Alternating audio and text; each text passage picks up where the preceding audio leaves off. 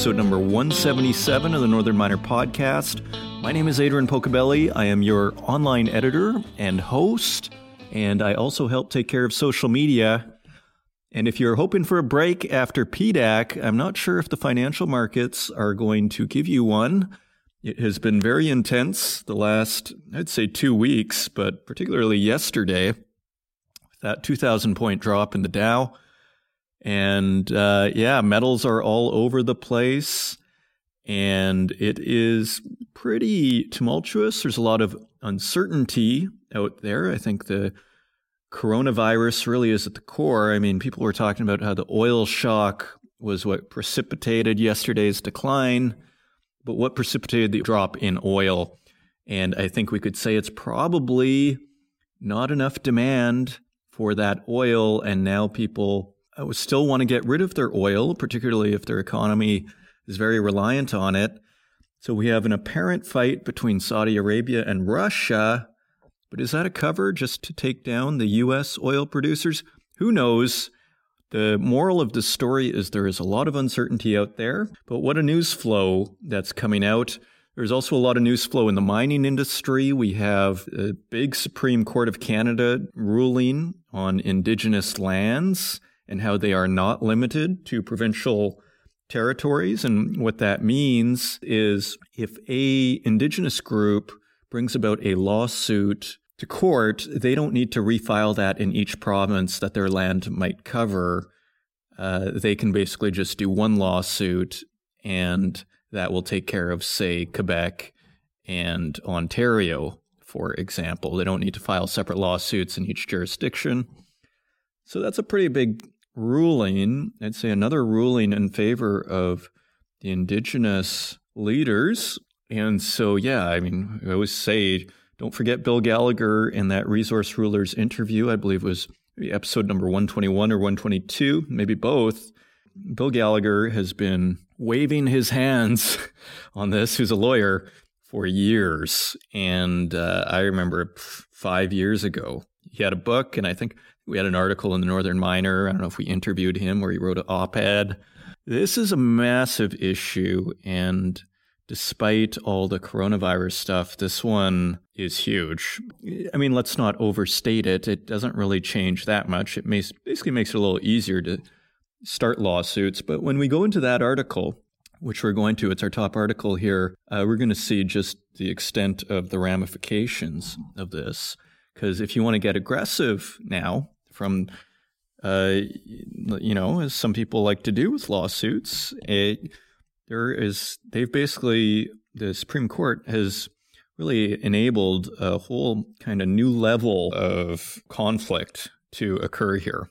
And so there are big plans as a result of it. So, anyways, so we have that. Our feature content is returning back to Mark Bristow and Barrick. I, first of all, people love the Barrick stuff. We're getting a lot of plays on the Barrick stuff. Mark Bristow was the keynote speaker at PDAC. There were three keynote speakers, and he opened it. So we're going to feature these keynote speakers on the show. And so today we're going to do the first, and it's going to be Mark Bristow. And what he is saying is something we just touched on on a previous episode. And it's this idea that the gold industry is teetering on the brink of a production decline. So he addresses this directly, and he also goes into Barrick's strategy and also their methodology for combating this and for becoming a world class mining company. So that is coming up. If you want to find us online, you can find us at northernminer.com. You can also find us on Twitter at Northern Miner, where we have a ton of action going on in the last few weeks. I appreciate all the retweets. And again, if you tag us in linking a story, if it's uh, reasonable text, we're, we're eager to retweet that stuff. So feel free to tweet away if you see a story you like. Also, if you want to find us on Instagram, you can find us at The Northern Miner. And we are also on YouTube, where we have begun to host these podcasts, and on LinkedIn and Facebook. And also, you can get this podcast wherever podcasts are available. On to the news. And turning to our first big story here by Kelsey Rolfe. special to the Northern Miner, and she wrote another huge one, which is our headline for the PDAC issue. And she comes up with another one here. A recent Supreme Court of Canada decision has confirmed the right of Indigenous communities to sue companies for Aboriginal title claims that span provinces without needing to file multiple lawsuits. The ruling on February 21st is the latest development in a years long attempt by two Quebec Innu groups to sue Rio Tinto and its subsidiary, the Iron Ore Company of Canada, for a violation of their Aboriginal title rights.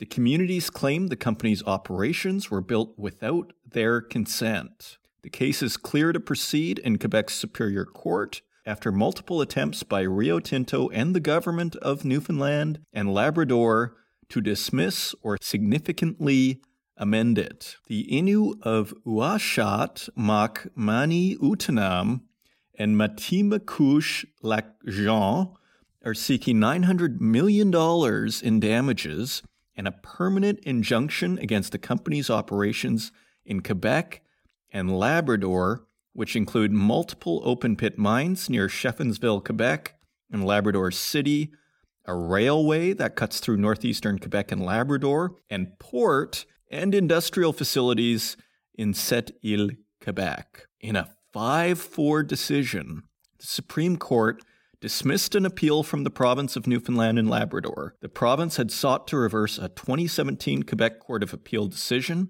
that agreed Quebec has the authority to rule on the case, even though it involves jurisdiction outside of the province. The highest court agreed with the Quebec judgment, finding the Aboriginal rights and title are sui generis, rights that defy any recognized category, such as civil or common law concepts of property. We have a couple of quotes from the justices, which are worth looking into, because I mean, it's a pretty big issue for this country in the last you know, 10, 20 years and even longer. In the decision, Chief Justice Richard Wagner wrote that jurisdictional rules should be interpreted more flexibly in Aboriginal title claims that involve multiple provinces to ensure Indigenous peoples are not prevented from asserting their constitutional rights. The quote, honor of the crown, Wagner wrote, requires reducing the costs and complexity of Aboriginal rights and title litigation quote, where a claim of Aboriginal rights or title straddles multiple provinces, requiring the claimant to litigate the same issues in Supreme Courts multiple times would erect gratuitous barriers to potentially valid claims, Wagner wrote. This would be particularly unjust when the rights claimed predate the imposition of provincial borders on Indigenous peoples. Interesting. So he is saying Chief Justice Richard Wagner is saying because the deals that were made preceded provincial borders, that in that respect it would be artificial to impose them on these deals. And he continues the later establishment of provincial boundaries should not be permitted to deprive or impede the right of Aboriginal peoples to effective remedies for alleged violations of these pre existing rights.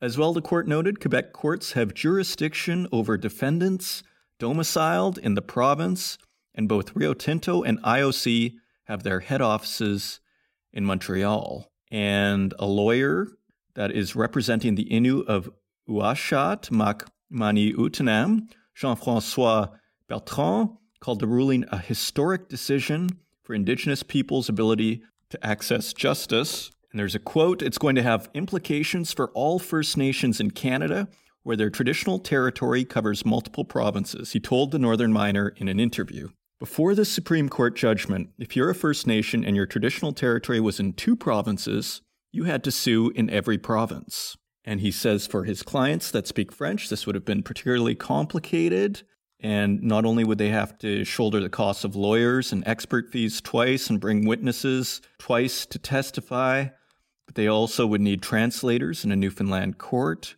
Yeah, now Rio Tinto, who just came out with their ESG uh, statement, that they were going to get to zero emissions by 2050, they're being quite, I think, careful.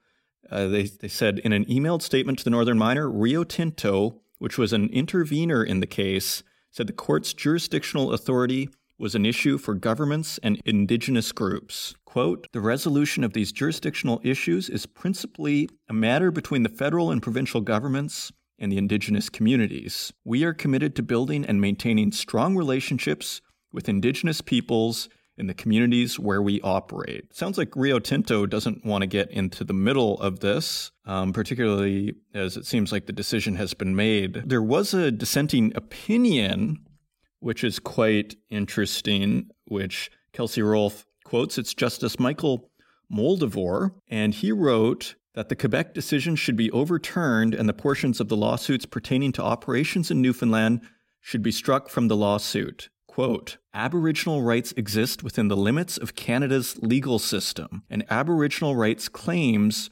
before the courts must not go beyond what is permitted by Canada's legal and constitutional structure, he wrote, saying the decision would have, quote, serious consequences for Canadian federalism. So, another powerful argument these are the laws of the land and you have to follow them. So, I think it gets to the heart of this whole contentious debate. These aren't black or white issues, but you kind of need black or white decisions, yes and no's, uh, to go with and to, to move forward. So, hence politics. Now, another part of this story that I glossed over here, but I want to turn back to because I remember reading it the first time and it definitely turned my head. And here it is The ruling will have implications for companies with cross provincial operations whose works interact with Indigenous traditional territory, he added. Going forward, his clients plan to sue Hydro Quebec for the utilities operations on their traditional territories, which, like Rio Tinto and the IOCs, the Iron Ore Company of Canada, span two provinces. So, yeah, I guess Hydro Quebec is next. So, a pretty interesting article. I highly recommend it. Go to northernminer.com. It's the second or third story.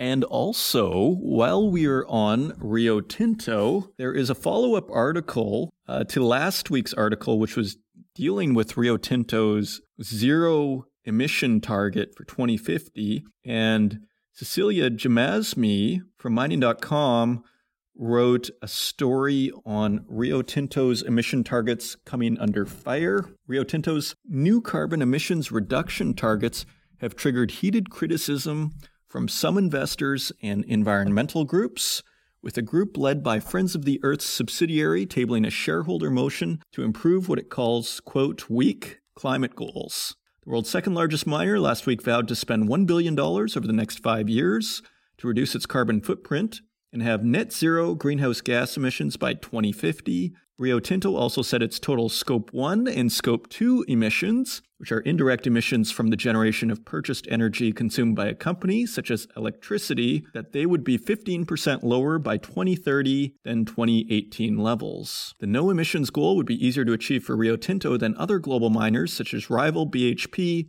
because it does not mine coal or oil. However, they did not set a target on so called Scope 3 emissions, so we went through this last time, but here's the new stuff. Market Force, a subsidiary of activist investors Friends of the Earth, said the company's announcement is, quote, simply a reflection of business as usual, energy cost savings, and efficiency measures. Rio Tinto is essentially telling its shareholders it is aware of a massive financial liability sitting on its books, but it isn't planning to manage that risk down. Executive Director Julien Vincent told FT.com. He noted that Rio Tinto's absolute emissions would have to decline 30% in the next decade to hit the well below 2 degrees Celsius global pre industrial levels outlined in the 2015 Paris Agreement on Climate Change. A UBS analyst, Glyn Lawcock, said the group could almost instantly achieve the 2030 target if it sold or closed its coal fired alumina refineries and aluminum smelters in Australia. Quote, We couldn't help but notice that the closure of Pacific Aluminum alone would reduce emissions by about 25%. Maybe this is the elegant solution to Rio's desire to reduce carbon dioxide as well as lifting margins within the aluminum business unit. And so yeah, Rio Tinto, they came out in uh, you know, last week as strongly in favor of doing something for ESG, but maybe that was a preemptive strike because they're really getting it on all sides here aren't they? So, and maybe it's deserved, maybe it's not. We're simply looking at the story. You're not taking a side on this, but it's definitely noteworthy what's going on with Rio Tinto and this kind of back and forth between the company trying to say it's doing good and, on the other hand, facing lawsuits from indigenous groups and criticisms on its climate policy. And finally, we have a story by Trish Saywell, our senior reporter and acting editor in chief, and it's on uh, B of A. Bank of America has cut their GDP forecast, and they predict a quote mini recession. I guess you start with a mini recession and you work your way up to the big recession. There's no sense jumping right to the big recession. But it's interesting, this coronavirus thing, because what's kind of concerning from my perspective is I see this coronavirus thing as basically putting uh, sand in the gears of globalism from an economic point of view. And my impression, as say countries like Italy shut down and it becomes more of a problem in the US and in Europe and potentially South America and Africa, and there's still a problem in China, although it sounds like they have it under control. But all the bad stuff that's happened so far all that sand that's getting poured into the engine of the global economy, there seems to be more sand being poured in all the time because now it's like, oh, now because now the US is starting, the gears are starting to get jammed up. Wherever this virus goes is the sand. And so more and more things are getting jammed. I mean, and I see these GDP forecasts, like you'll hear on financial radio that China's GDP will be reduced from you know, 7 to 5.2 and I think to myself, how on earth are they growing in this environment? Another one is earnings on the S&P 500 will remain basically where they are. Uh, they basically won't keep going up and I'm thinking to myself, you mean they're not going down? As the global economy kind of grinds to a halt, a supply and a demand shock, and people aren't even saying that they're going to go down. Now, I'm not a financial analyst, but I do look at stories, and that's more where my expertise is. And I go, that story's a little optimistic from over here. And yes, that is not scientific, but let's see what happens here. So, back to our story. The economics team at Bank of America has cut its 2020 global growth forecast to 2.8%, while also factoring in a mini recession Quote, logistics and supply chains remain an issue. Without normalization, multipliers from fiscal monetary stimulus would be low, Bank of America said in a March 3rd research note. This is from March 3rd, which is a week ago, but you know, these days, a week, a lot can happen. But continuing on, let's see what they say. The outbreak of the coronavirus, now called COVID 19, has had a quote, pronounced impact for mined commodities, the disease outbreak pushed the copper gold ratio back to levels last seen during the great financial crisis. China's PMIs, their purchasing manager index, a proxy for demand from the manufacturing sector, fell to 35.7% in February, the report noted. This week's average US, China, and Eurozone manufacturing PMIs would justify copper quotations 40% lower year on year at $4,200 per ton or $2 per pound quite a bit lower than where it is now, highlighting how extraordinary the supply shock has been. The bank economists wrote, in our view, prices have not fallen to that level, partially over expectations that monetary and fiscal stimulus in both China and the Western world will ultimately come to the rescue. You know, I think about that though, and this whole idea of throwing money at the problem. The thing about sickness is, and I recently watched a lecture series back to the Great Courses on the Black Death, and it's the Black Death, the mortality rate was 50%, and I highly recommend that lecture series. I just, I watched it all in four days, and it's 24 lectures. It's very interesting. And there are a lot of parallels, such as you know, when somewhere gets sick, people leaving, and this problems with quarantine and all these things. That the word quarantine comes from uh, it's an Italian word originally to mean 40 days. Quarantine is so you spend 40 days in quarantine before you go anywhere. So again, so I just wonder how much throwing money at this problem. If nobody wants to go outside, how is this money getting spent? Who's ordering copper parts for their cars if nobody is even really going to work and they're working from home? Are people going to be building cars? Maybe they will be. But so, anyways, continuing, here we go. The next line. But logistics, the report continued, quote, is the key issue and difficult to stimulate away. So that's basically what we were just saying here. And here they continue with logistics. Indeed, as long as logistics and staff attendance in factories have not normalized, the multipliers of any fiscal and monetary support will likely remain low. Bank of America noted that if one uses the OECD's bear case of 1.5% global growth this year, the copper market surpluses would reach 806,000 tons, justifying average 2020 quotations of $4,424 per ton or $2.01 per pound. And so at this point, we forecast a roughly balanced copper market. The authors stated, yet the data highlights that any further downgrades in global activity would increase the supply overhang. To that point, copper would average $5,100 per ton or $2.31 per pound if the global expansion rate fell to 2%. Well, I don't know how they get to penny specifics, $2.31 per pound. If it,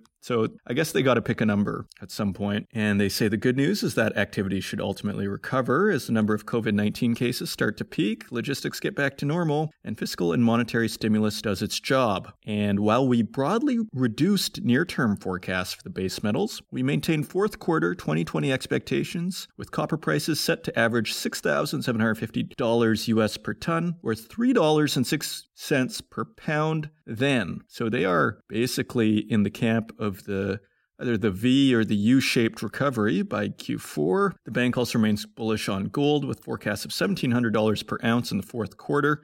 You know, interestingly, in all fairness, this article was written a week ago. We hit $1,700 per ounce yesterday in that big move when the Dow dropped 2,000 points. Uh, yeah, so they hit their target actually yesterday. And yeah, they maintain a $1,700 per ounce gold price in Q4. Just before we turn to metal prices, let's see what else they have. They have aluminum at $1,786 per ton. And we look at it in pounds, so that's not too helpful for us. For copper, its 2020 price estimates for copper has been lowered to $2.75 per pound from $2.81 per pound. For lead, it's been lowered to 87 cents per pound from 91 cents per pound. For nickel, it's been lowered to $6.63 per pound from $7.88 per pound. And zinc has been reduced to 99 cents per pound from its previous $1.05 per pound. And with that, now let's look at our metal prices.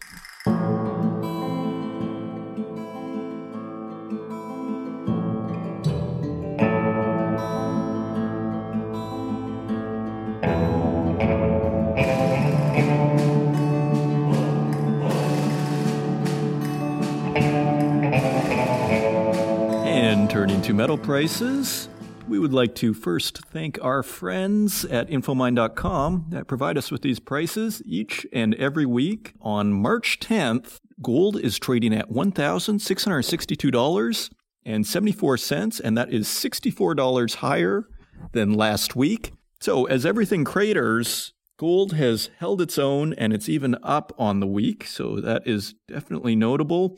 Silver is at $17.16 per ounce. That is 35 cents higher than last week.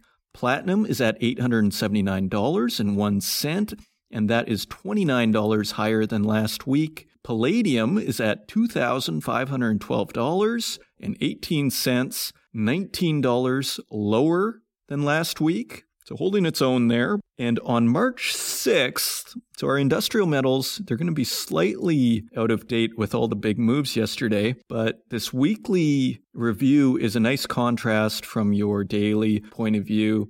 I think we get some really interesting results. So let's just keep with our weekly thing and not worry too much about having the most recent numbers. So copper on March 6th is 2 cents higher at $2.55. Aluminum is 2 cents higher at 77 cents. Lead is unchanged at 85 cents per pound. Nickel is 15 cents higher at $5.77 per pound. Tin is 30 cents higher at $7.67 per pound. Cobalt is unchanged at $14.97 per pound. Zinc is at 90 cents per pound, which is 2 cents lower than last week. So, really facing some heavy winds in the zinc market. So, those are your metal prices. Again, the industrial metals are a few days off, but don't worry about that. Next week, we're going to have a continuation of our weekly look, and it should be quite interesting. And with that, those are your metal prices. And coming up, we have uh, Mark Bristow's keynote speech from PDAC. And he says the gold industry is facing a production decline. And he goes into detail and he says that Barrick's strategy is to develop tier one mines and prospects. And he also defines what he means by tier one. So he also goes into Barrick's methodology and how a true global mining company needs to have a global presence. As he says, if you want to search for elephants, you have to go into elephant country. He also brings up the importance of ESG. Mining companies have a duty and moral obligation to provide opportunities to communities and to help develop those communities. And he highlights his recent Tanzanian deal as a model that mining companies can use going forward. I hope you enjoy it, and we'll see you on the other side.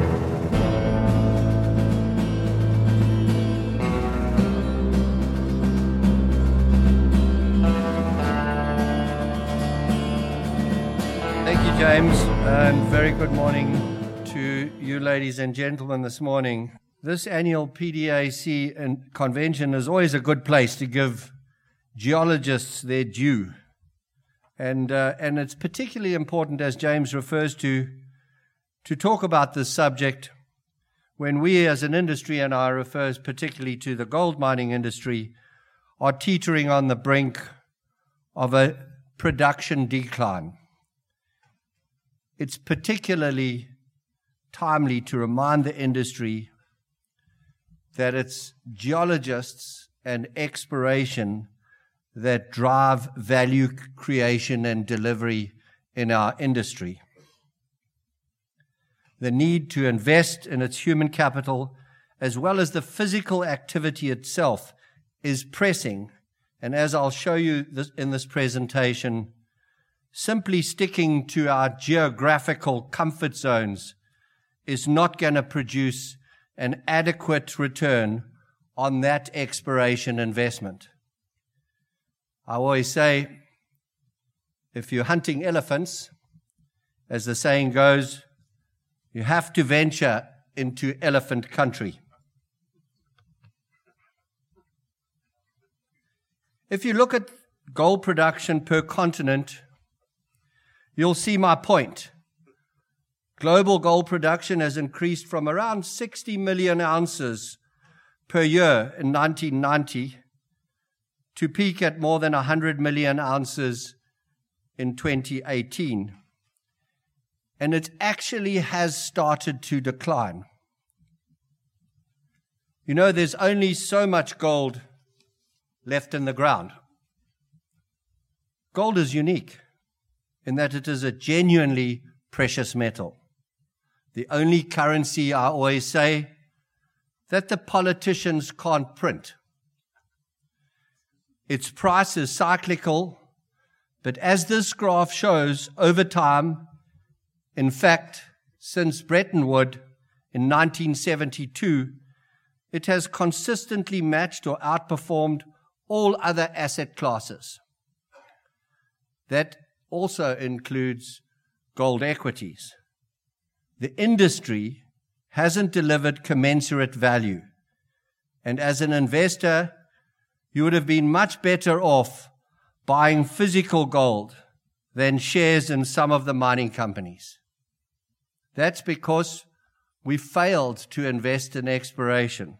As I'll show you later, that's the only way we create value in this mining industry. Exploration, as I said, is the engine that drives mining up the value curve, powering it from creation to realization. Discovery and development are still the surest routes to delivery, but it's a long and arduous one which demands tenacity of purpose and a long-term commitment. How often do you hear chief executives say, I don't really believe in exploration.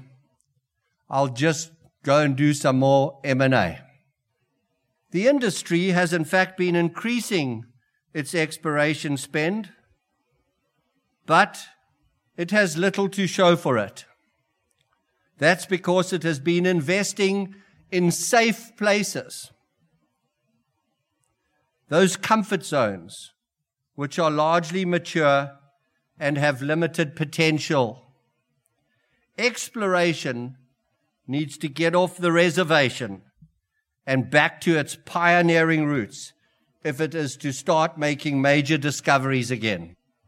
The lack of exploration success has impacted severely on the industry's reserves.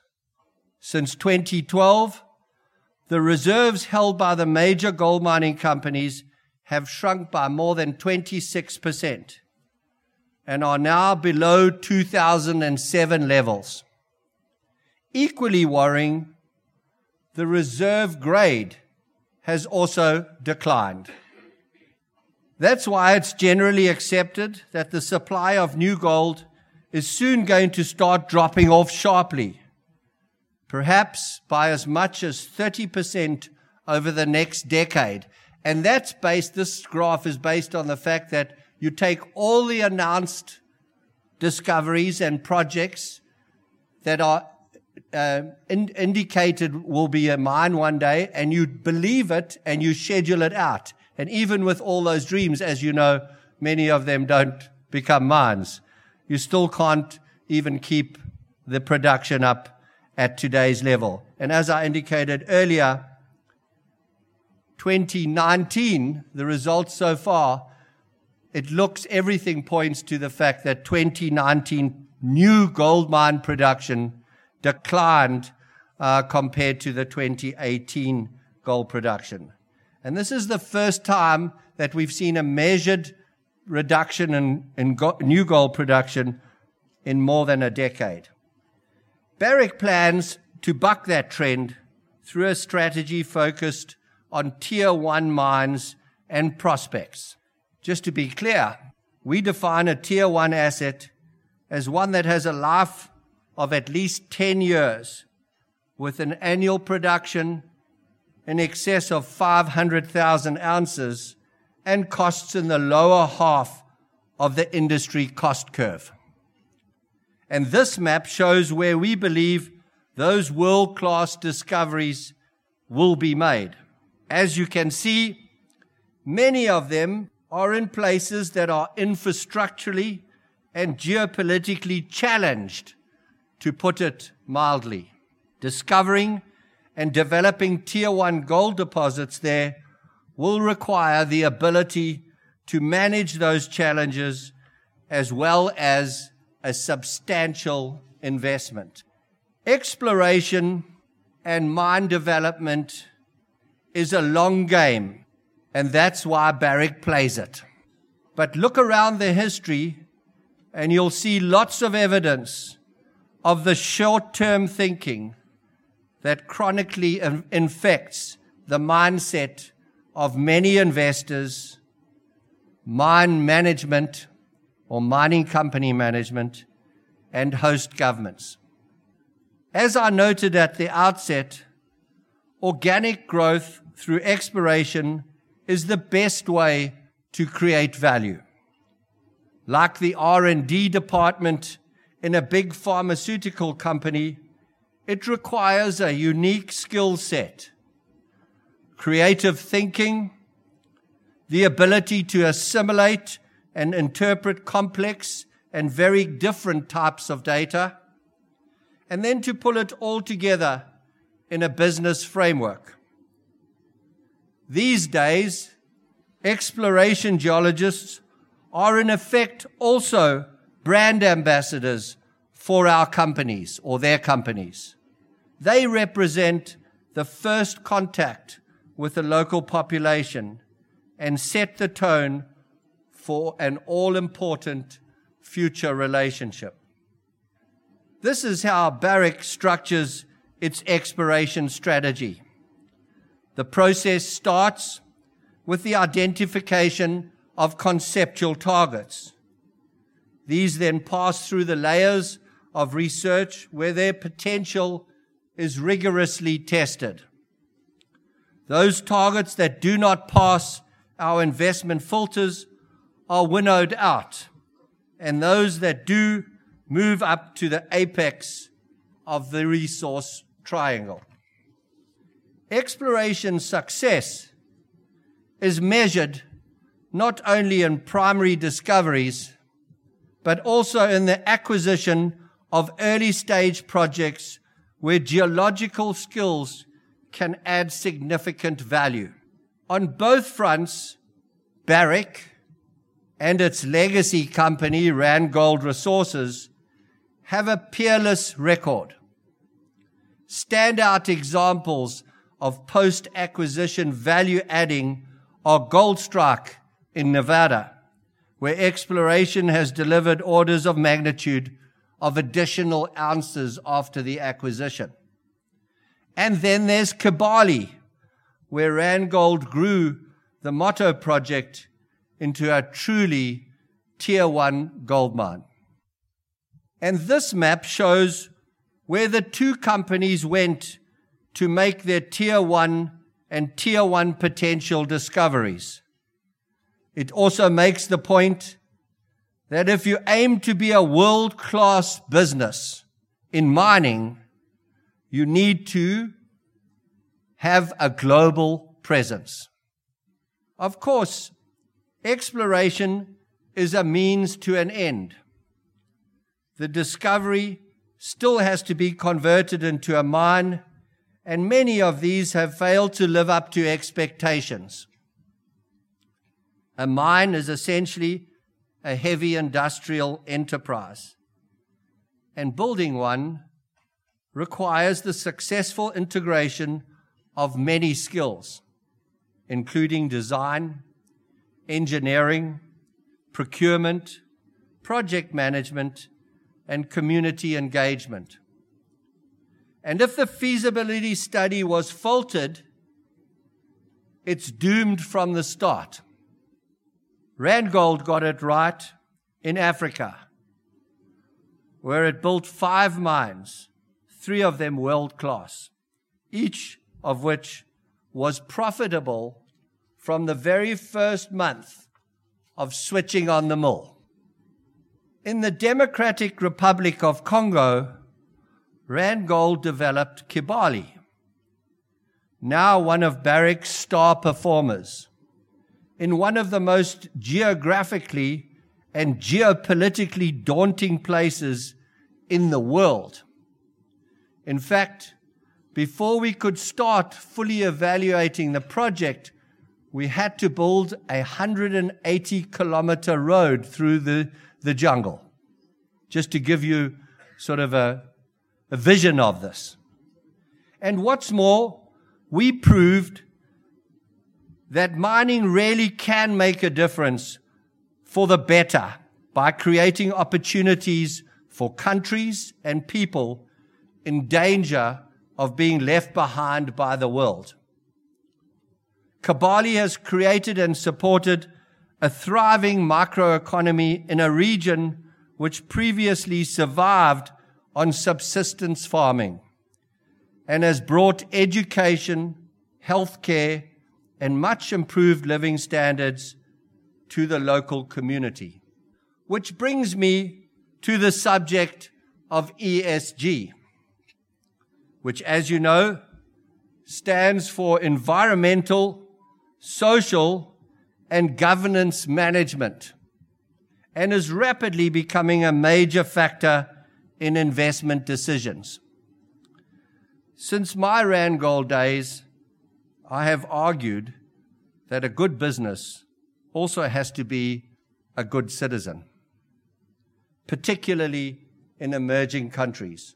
Mining companies have a moral obligation as well as a commercial motivation to help develop economies and uplift people through investment, skills transfer, opportunity creation, and quality of life improvement. If the industry is to survive, that's our industry in this changing world, we are going to have to recognize and acknowledge our duty to all our stakeholders and make sure that we benefit and they benefit fairly from the value that we create together with our host countries. Partnerships are the product of a good ESG record. As we think of it, a well earned license to operate and not vice versa. Here I'd like to use the example of Randgold again, which successfully built and ran world class mines in Africa for over 20 years until its merger with Barrick.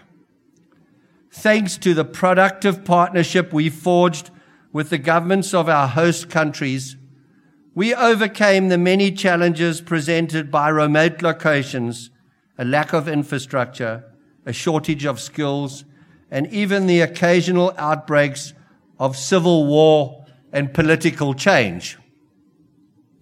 We were also able to settle differences over tax and other issues with the authorities amicably. Barrick's recently concluded framework agreement with the Tanzanian government is, I believe, a model of the kind of partnership the industry should seek especially in emerging countries. It created, amongst other things, a joint venture in which the government could participate in board oversight of Barrick's mines in Tanzania and a transparent mechanism for equitably sharing the benefits created by those mines. It's worth noting that we already have such or similar participation by our host governments in Mali, the Cote d'Ivoire, and the DRC. Recognizing the rights of all stakeholders is the future of mining in emerging countries and regions where the new discoveries are waiting to be found. And unless we have the courage and the commitment one, to invest in geologists, two, encourage them to go into those regions where there are opportunities to find elephants, we're going to continue to lose as an industry. Thank you very much for your attention, and James, I'd be happy to take questions.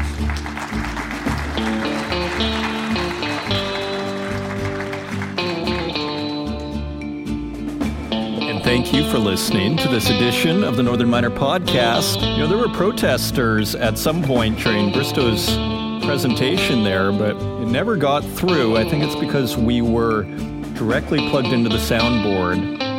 Otherwise, uh, it would have been great to have that just for a little drama. But there you have it. So I hope you enjoyed this episode. We have more keynotes coming up. Hope you have a great week. And yeah, stay calm out there with all these markets. Just relax, have a coffee, look around, go for a walk. Until next week, take care.